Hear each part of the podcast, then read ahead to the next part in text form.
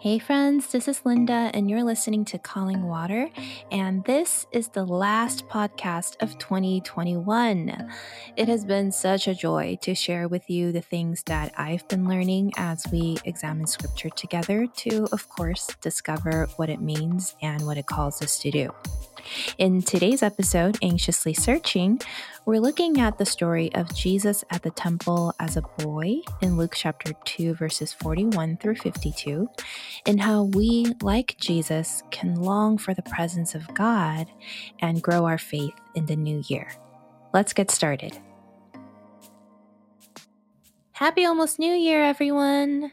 In a few short days, we'll be ringing in the year 2022. How are you all feeling about that? Excited? Apprehensive? Nothing? Well, I just want to say thank you for choosing Calling Water to be your companion in your spiritual walk this past year. And I hope that we make even more wonderful discoveries about the Word of God together in the year to come. The Bible passage we're looking at today in Luke chapter 2 tells the story of Jesus as a preteen. It's the only story in the biblical canon we have of what Jesus might have been like in his adolescent years. And as expected, Jesus was a unusual and exceptional child. Now, the text tells us that when Jesus was 12 years old, he and his family traveled to Jerusalem for the feast of Passover. Now, I know the story just started, but before we continue on, I just want to point out a few things.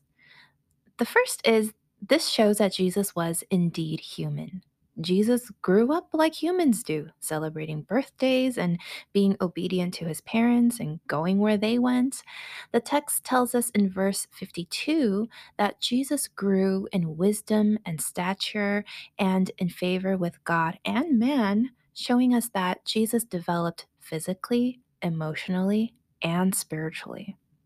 The fact that Jesus became human is a huge deal that we tend to dismiss rather casually. Jesus becoming human meant he had to voluntarily relinquish a part of his divine nature. Philippians chapter 2 verses 6 through 8 describe Jesus as one being in very nature God did not consider equality with God something to be used to his own advantage. Rather, he made himself nothing by taking the very nature of a servant, being made in human likeness. And being in found in appearance as a man, he humbled himself by becoming obedient to death, even death on a cross. We have to wrap our minds around this. Jesus became human just so that he could die. As immortal God, he could not experience death, obviously, but he embraced mortality so that he could physically die in order to take on the sins of the world. Now, is it a coincidence that Jesus is there at the temple in Jerusalem during Passover? Passover, of course, was the time the Jews celebrated and remembered the time Israelite firstborns were spared in Egypt all those years ago when they marked their doorframes with the blood of a lamb or a goat. And the Lord was to pass over those houses, hence Passover, and sparing the lives of the firstborn sons. And here was the boy Jesus now coming to give his sacrifice for the feast of Passover, when in about 20 years or so, he himself would become the sacrificial lamb whose blood would become the key to our redemption. Every year, our church is given a slogan for the year, and 2021's was from Daniel chapter 10, verse 9, which in the NRSV translation says, Do not fear, greatly beloved, you are safe. Be strong and courageous. And this was such a fitting slogan for us this past year, considering we were entering year two of life in the time of Corona. And between the two polar extremes of fear mongering on one end and dangerous fearlessness on the other end, we were reminded of God's faithfulness and the need to make the most of the cards we were dealt with with courage and in faith. In 2020, the year before that, even before we knew we'd be hit with a global pandemic, our slogan was Jesus at the center of it all. which appropriately became our prayer once we started lockdown. It gave us the opportunity to reevaluate our worship and how we've been exercising our faith all these years and truly asking ourselves, has Jesus been the center of it all in our lives? And we prayed that the message of Christ be like the blood he shed, to not only be spilled for our salvation, but for it to flow through the center of everything. The purpose of blood is in our bodies is to deliver oxygen to the rest of our cells. For where there is oxygen, there is life. And likewise, where there is Jesus, there is eternal life. And that's the kind of power that comes from the blood of Jesus. But we're getting ahead of ourselves. In today's story, Jesus is still 12. He's in Jerusalem for this festival, and when the festival was over, his family, probably traveling in a caravan of sorts, started their journey back home and didn't realize that they left Jesus behind. Verses 44 through 45 say, Thinking he was in their company, they traveled on for a day. Then they began looking for him among their relatives and friends. When they did not find him, they went back to Jerusalem to look for him. Now, if Jesus were Kevin McAllister from Home Alone, he would, I don't know, be spending money and setting booby traps around the city, maybe. But what was Jesus doing? Verse 46 has the answer. After three days, they found him in the temple courts, sitting among the teachers, listening to them and asking them questions. Now, I can imagine how increasingly frantic and desperate his parents got as they searched for their son for three entire days. And for a kid to be separated from his parents for 72 whole hours. I get anxious when I can't find my kid for like 72 seconds. I used to rent an office at a WeWork building, and one of my older kids' greatest joys in life, I kid you not, was coming with me to the office. And the floor that my office was on was built kind of like a maze, even though it wasn't very big. So it wasn't hard to get everywhere, but it was easy to get lost. So one time, my older son Elijah, he went to the restroom and once he came out of the restroom, instead of turning a right to come back to the office, he made a left and then got thoroughly lost. And after a few minutes, when I saw that he wasn't back yet, I went out to the corridor and saw him on the other end of the hall crying because he couldn't find his way back. And it was such a traumatic experience for him, but it was actually kind of funny to me because I was maybe a hundred feet away from him the whole time. But Jesus, if he was anxious at all about the fact that he was separated from his parents, he didn't show any signs of it, or at least scripture doesn't tell us he was. He was at home in the temple courts, listening to and talking about scripture. What a strange kid Jesus was, right? His parents, however, anxious nervous wrecks. When they finally found him, they said pretty severely, we see in verse 48. They say, Son, why have you treated us like this? Your father and I have been anxiously searching for you. Now, if any other kid were found by their parents after being delinquent for a few days, they would perhaps be a little bit apologetic, right? But Jesus, in fact, looks at them kind of quizzically. He's puzzled. This is what he says to his parents in verse 49. He says, Why were you searching for me? Didn't you know I had to be in my father's house? Now, it seems like an impertinent response if you ask me, but if you go back and read the passage, Mary and Joseph started looking for Jesus in all the logical places, but they momentarily forgot who they were looking for. They weren't looking for just a 12 year old boy, they were looking for Jesus, the Son of God, sent to them, given to them from heaven, who was foretold to be the Savior of the world. And where would that kind of son be? He would be at the center of it all his natural place would be in the presence of God. Now, you may notice that in this life, we are also all searching for something all the time, anxiously searching, even. We're searching for love, companionship, security, success, our keys. But there's a reason why our search is often riddled with anxiety and is also often futile.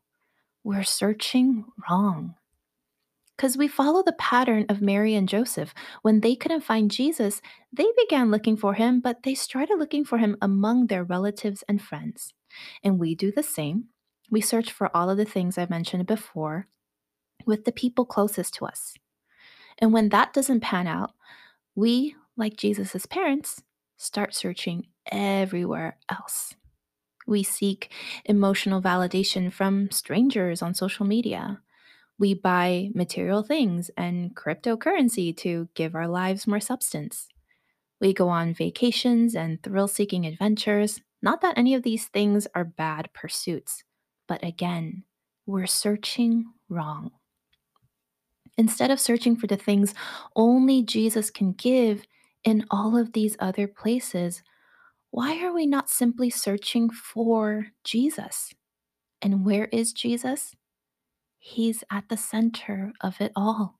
He's in his Father's house, he's in the dwelling place of the presence of God. And we know from our experience with the pandemic, that's not necessarily a building, but he lives and dwells in our worship. Now, speaking of slogans, the one set for 2022 is by my spirit, which comes from Zechariah chapter 4, verse 6, which says, Not by might, nor by power, but by my spirit, says the Lord Almighty. To give a brief context for this verse, this was the message given to the people of Israel who were returning from exile and we're in the process of rebuilding the Temple of Jerusalem, which was an insurmountable task at best. But God consoles the people through his prophets to say that the work will be done not by might, not by power, but by my spirit. And that doesn't mean that God will magically reassemble the city that lay in ruins, even though he absolutely can. It means that earthly obstacles are no match for the Spirit of God, which equips us when we are carrying out God's will. And it is God's will that we make Jesus the center of our lives, friends.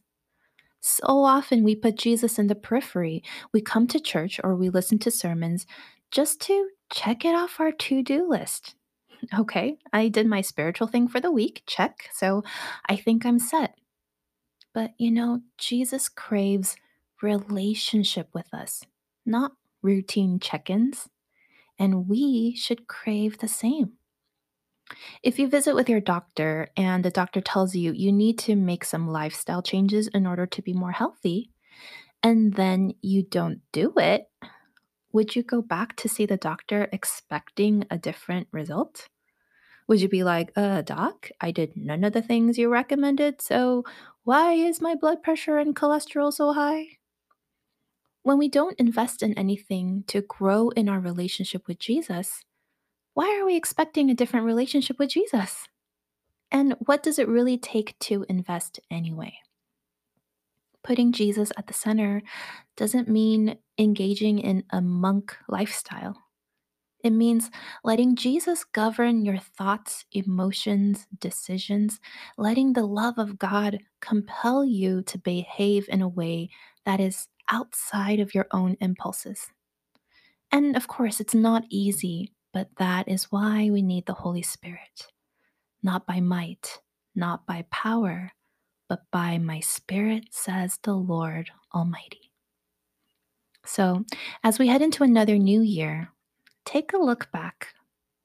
How do you think you did?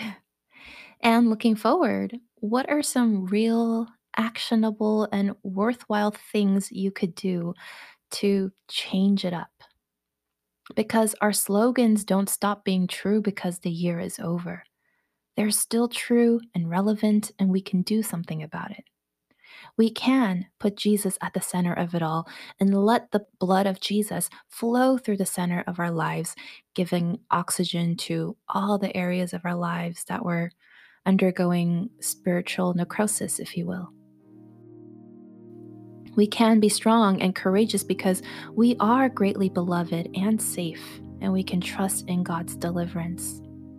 And finally, we can lean on God, who by His Spirit will do unimaginably wonderful things in the new year as you draw closer to Him. So search for that, and I promise you'll find it. Let's pray. God, despite the struggles and challenges we have faced in this past year, we thank you. Though we have distanced ourselves from each other and from you, you have always been near. So be near to us now, God, as we head off into the new year with new resolutions, goals, and dreams. But may our hope not be in the things that these things provide, but may it be in you. May we search for you. May we anxiously search for you in every moment of our day, putting you at the center of our choices, our purpose, our families, our aspirations, our lives. We love you. In Jesus' name, amen.